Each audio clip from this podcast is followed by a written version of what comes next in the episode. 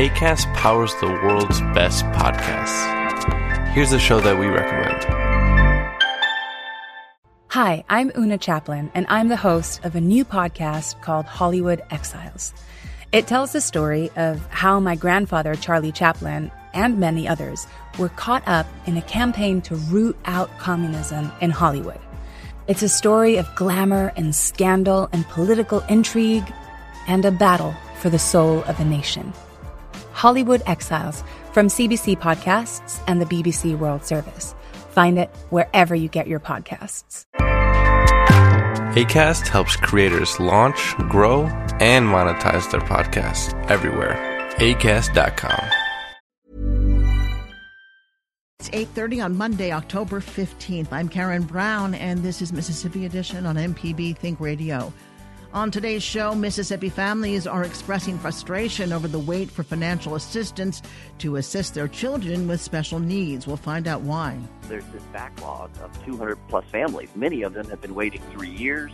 They've gone through multiple rounds of the lottery, and every time a new lottery is announced, they get their hopes up that their name might be drawn to receive a scholarship. And hundreds of kids are left waiting for the next lottery. Then, it doesn't have to be this way. Then, after Everyday Tech, find out how Mississippi schools are stacking up according to annual accountability scores. That's all coming up. This is Mississippi Edition on MPB Think Radio.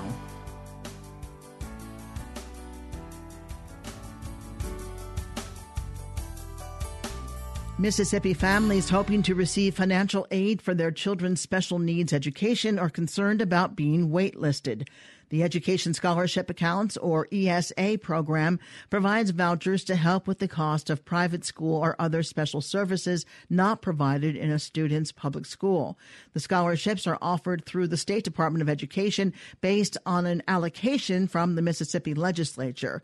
Donna McCool of Flowood says her 11 year old daughter, Kensley, is dyslexic and has attention deficit disorder. She says she's applied for the Educational Scholarship Account program without success and is on the waiting list. She tells MPB's Desiree Frazier she's applied for a different type of scholarship to curb private school costs. How much money is the dyslexia scholarship and how much is the education scholarship? The dyslexia scholarship is about 4900 if I'm not mistaken. And um, the ESA scholarship, it's like 6500 what have they told you? You said you've applied for it, but what did you find out, if anything? The first year I applied for it, they sent me a letter and said that um there was a lottery draw a drawing and Kinsley wasn't chosen. And there would be another one that upcoming um fall. So then I got another letter that said, Sorry, you know, she wasn't in that one, she's still on the wait list. Well each year you have to reapply. So the next year, for this school year, I went ahead, had everything filled out, had it ready, stick in the mail, and I overnighted mine, where mine would land on their desk the first day that they could accept them. So um, I thought it was first come, first serve. But the way it reads, it's first come, first serve after the first so many seats are filled. And since the legislature only allows so many seats and hasn't increased that since then, it's it's not really first come first serve. They do a lottery each year now. Well, I waited after the July 5th drawing and I never got anything in the mail, so I called. And I said, I just want to verify, make sure I have the address correct and everything on file and see if my daughter might have happened to get the, in the lottery. And she checked my address. She said, Your address is correct. And I'm sorry, ma'am. Kinsley wasn't drawn in there in the lottery. Well, then we waited and so called up there in August and I was like, hey, I'm just checking, making sure y'all got everything right on file. I said, because I didn't get anything in the mail. I gave her my address and she wanted to know my name and my daughter's name. I told her. And um, she said, everything is right here. She said, but we never received your application for this year. And I said, you've got to be kidding. I said, y'all have already had two drawings and you're telling me you didn't get her application? And she said, no, ma'am, the only one we have that shows anything is from the first year. She said, I'm sorry, but we don't have it on file. So, how so many really, times have you applied? Um, I've applied twice, and they only they said they only got my application the first time, but that's wrong. So, at this point, how are you feeling about this? Very frustrated because the special education department is the one that oversees the ESAs or the applications. They have let me down tremendously. And I know my application was there, and they have me hanging in limbo because I still don't know what to do about it. ESA applicant parent Donna McCool. Grant Callen is president of education advocacy organization Empower Mississippi. He tells MPB's Desiree Frazier the legislature began the program saying it would increase funding annually, but that hasn't happened. In 2015, the Mississippi legislature created the Special Needs Education Scholarship Account Program. That's ESA in an effort to give parents a scholarship so they could opt out of public school, enroll their child in a private school if they felt like that would be a better setting. Unfortunately, that program was supposed to grow every year by 500 students. And because of the legislature's inaction, that hasn't happened. They created the program with approximately 500 initial scholarships, and it was supposed to grow every year, but they haven't increased the funding for the program and so the initial students have scholarships, but the program has not grown. So today there are over 200 families on a waiting list who have been promised a scholarship, but there's not funding available. How long have these families been waiting, do you know? Well, it varies, but some families have been waiting three years since the program started. So it's a program that at least the first 50% of the applicants were supposed to be first come, first serve. After that, all the students who apply, their names go in a pot, and they have a lottery a couple of times a year where they draw names to see who gets those scholarships. The intent, the, the goal for that was that it would be fair and equitable to everybody. Unfortunately, there's just been too many, or too, unfortunately, there have been too few new scholarships created so there's this backlog of 200 plus families. Many of them have been waiting three years. They've gone through multiple rounds of the lottery, and every time a new lottery is announced, they get their hopes up that their name might be drawn to receive a scholarship. And then the lottery comes and goes, and hundreds of kids are left waiting for the next lottery. It doesn't have to be this way. The legislature could act, could expand to allow more students to participate, and uh, it would serve the students that are on the waiting list. One issue, as you know, the state has had is funding public education. So, if they're not fully funding education, is it uh, reasonable to expect that they can fund this program and upgrade it annually? Well, the way this program was orig- originally designed, it was designed so that it didn't require new money um, that it would take existing monies and use those funds better. Have you talked to legislators about this? We have talked to members of the legislature about this, but we feel like the best advocate for this program is the parents on the waiting list. So that's where our goal as an advocacy organization is to help connect those families to their legislators so that legislators hear from the people that could benefit and legislators know the urgency to get this done. So we have done that and we know many of these parents on the waiting list have reached out to the members of the legislature in the last couple of months to express the urgency to get this done, and they've heard from these families firsthand. Empower Mississippi President Grant Callen. Nathan Oakley is Chief Academic Officer at the State Department of Education. He tells our Desiree Frazier the number of students they're able to fund is not the same year to year. So that number is determined based on the allocation uh, each year. Uh, for instance, uh, for this current year, for 1819, we have awarded 428 vouchers, uh, and that number has, has, over the last several years, been in the neighborhood of 400 students each year that were awarded a voucher. Now, the first year, was that 2016? So the 2015 16 school year was the first year that we awarded vouchers. So there were 394 awarded in that first year, and uh, during that first year, the number served was actually significantly less than that. Each year, uh, we see a number of vouchers that go unused from time to time by families. And so, um, if if we verify that those are not going to be used and there's not been any action taken on those, uh, there's a process by which those vouchers go back into the, the lottery to be reawarded. I believe the appropriation each year has only been three million And so, uh, with the small set aside for um, administrative cost, um, project management with the department, I don't believe that would be enough to fund a full 500. Are a portion of those distributed based on first come, first serve, and then the lottery is instituted for the remainder?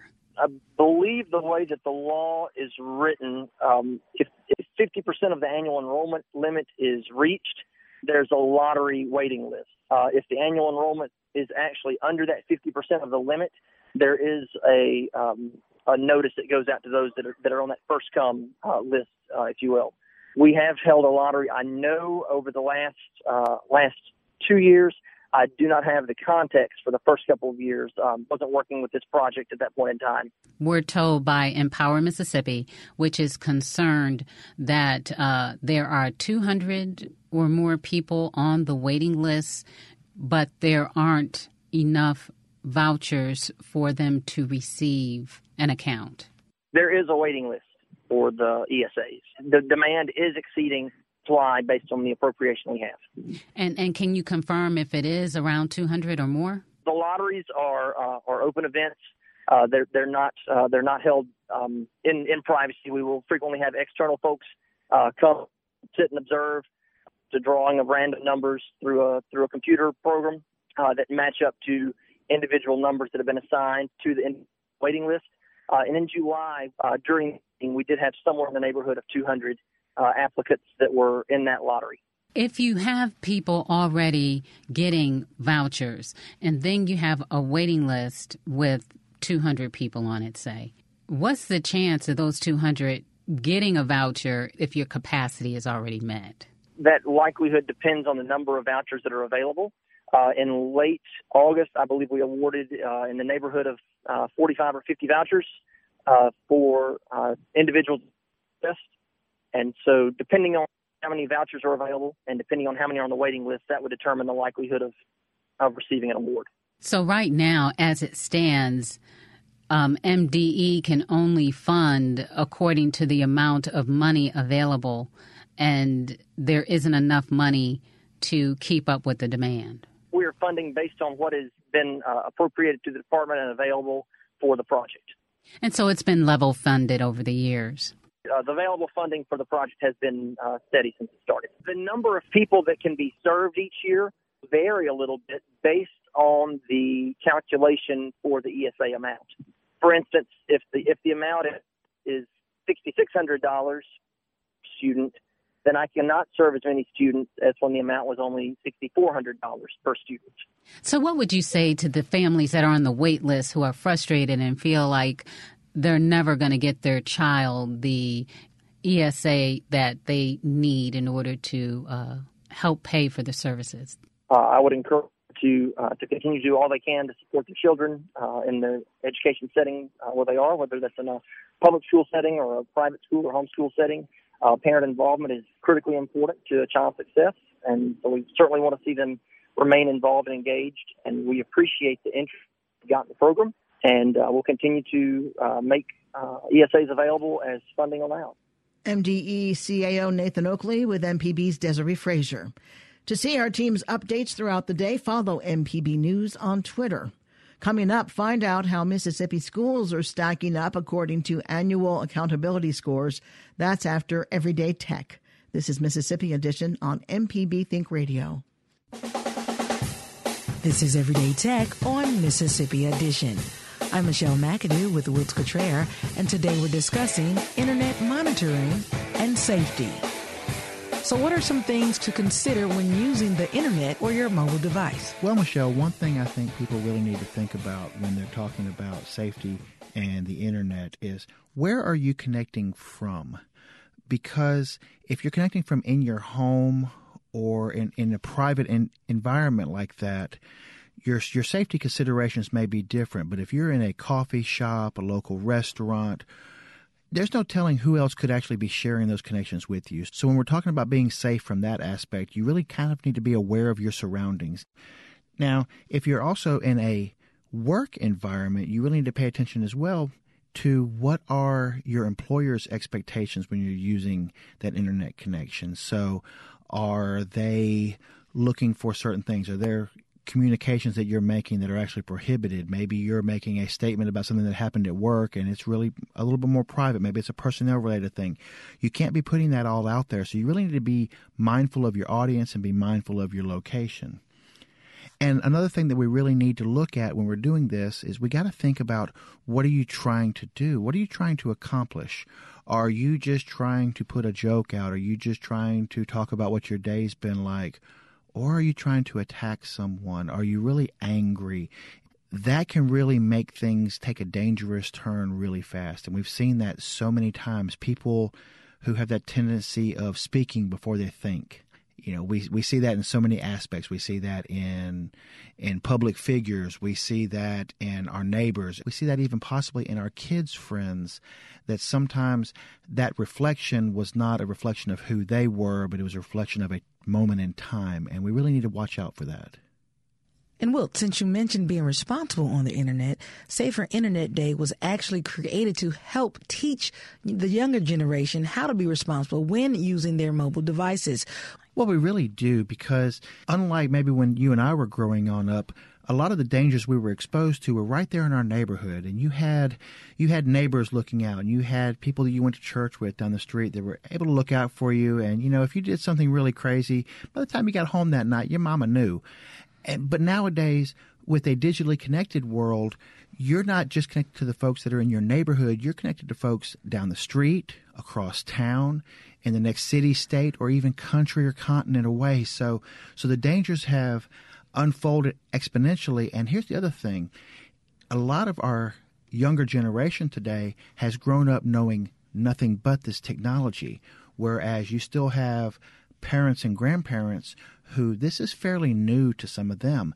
And so what you have is a digital disconnect really, and that is is that these kids and younger adults are using tools that those who supervise or those who are guardians of, parents of, they have no idea what's really going on. So there's there's really a a disconnect in language there. So it's incumbent upon us as the adults, as the, you know, like when it comes to my kids, it's my responsibility to take on a little bit, learn that some, and have those conversations with my children so that they understand that the decisions you make today can impact you for the rest of your life. So, Michelle, Safer Internet Day really gives us an opportunity to put a little bit of focus on this technological tool that has come into all of our lives. We're all so connected with the internet, with websites, with apps, with social media, with texting, and with all these other new, exciting, and instant ways for us to communicate. We need to do those things safely. We need to do those things responsibly because that has really become a challenge sometimes when you get people behind a keyboard that all of a sudden don't necessarily feel responsible for their actions. So, again, we need to focus back and think about where are you connecting from? What are you trying to do? And what image of yourself are you putting out there? And make sure that it's an accurate reflection of who you are and also of who you want to be. We will talk more about internet monitoring and safety on Everyday Tech the show that comes on Wednesdays at 10 a.m. You can send us an email to everydaytech at mpbonline.org. For Wilts Cottrell, I'm Michelle McAdoo. This is Everyday Tech on Mississippi Edition.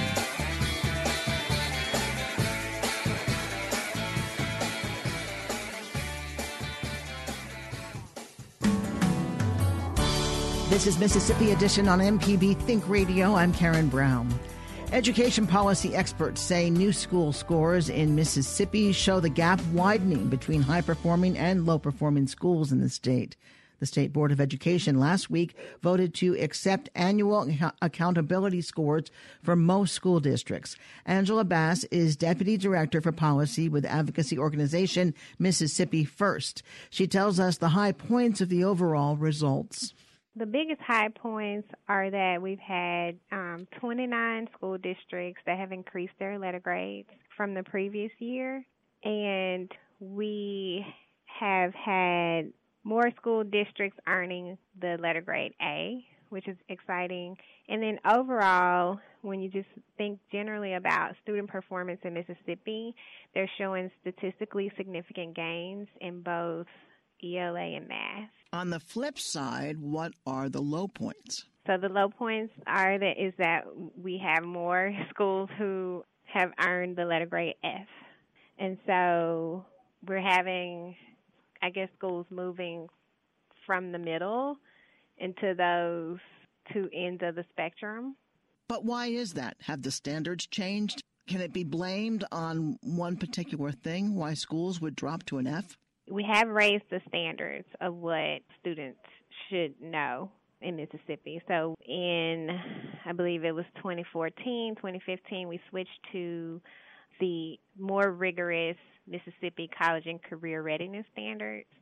And it's it's been an adjustment from just our work with school districts and listening to folks in the community. We know that folks who sort of transition to the standards earlier are experiencing more success with them and and then those who transition later are still sort of struggling to implement them correctly and get everything into place. The Department of Education held back the grades. They wanted to look at them and, and assess them. And they made changes or didn't accept the grades for several school districts. Can you tell us which ones and why that was the case? They held back the letter grades from school districts who haven't been getting letter grades in the past. So we're talking about schools like the Mississippi, School for the Deaf, Mississippi School for the Blind, and then there's also two schools who were school districts of innovation. So the Corinth School District and the Pascagoula School District applied for a special waiver because they were high performing school districts to be able to do some innovation in their school districts. So I know in the Corinth School District, they use the Cambridge curriculum, which is internationally recognized. But because they were doing this innovation in the past, the Department of Education um, has not assigned a letter grade to them, and this year they did. Were the state's charter schools graded? They were. One of the charter schools, Reimagine Prep, went from a D to a C this year. Um, and then we've seen that um, the other uh, charter school that opened in the same year as Reimagine Prep, which is Midtown Public Charter School, they were rated F this year. Um, and then there was one school that opened a year after the first two charter schools, and they were rated a D. And so we've seen that for one charter school, they've they've been able to increase their grades year after year. The one that scored an F, were they graded before? Did their grade drop, or was it an F last year? Yep, it's maintained the, the same grade. Are these charter schools all in Jackson? Yes, the ones who receive grades. There are two charter schools that just opened this year, and we don't have any data for those, um, and they're elementary schools. But the the three that are all in Jackson, the three middle schools that are in Jackson, all received a grade this year. Any final thoughts about the grades? We support high quality charter schools at Mississippi First, um, and we also understand that charter schools are given flexibility, but also they are supposed to be held accountable. But who are they accountable to? They're accountable to the families that they serve. And so, with that, charter schools are on a, a five year renewal cycle. Um, and so, in our state law, according to the performance framework, um, charter schools who are rated F in the final year of their charter contract, then they're not eligible for renewal. Are they accountable to the Charter School Authorizer Board? So the Authorizer Board has the authority to open schools and also close schools. And so they will be looking at their performance over the five year period to determine if they can stay open or not. Angela Bass is the Deputy Director of Policy for Mississippi First. Angela, thank you very much. Thank you. The accountability scores are available on the State Department of Education's website at mdek12.org. Hear this conversation again whenever you want by subscribing to our podcast. Just search for Mississippi Edition in iTunes, Google Play, Stitcher, or your favorite podcasting app. Stay tuned to MPB Think Radio for a full slate of Mississippi based programs all morning long. Coming up at 9 o'clock, it's Deep South Dining. Then at 10, it's Now You're Talking. And at 11, stay tuned for Southern Remedy Healthy and Fit. Did you miss part of the show today? Find past episodes of this and other Think Radio programs online at mpbonline.org. I'm Karen Brown. Join us again tomorrow morning at 8:30 for the next Mississippi edition, only on MPB Think Radio.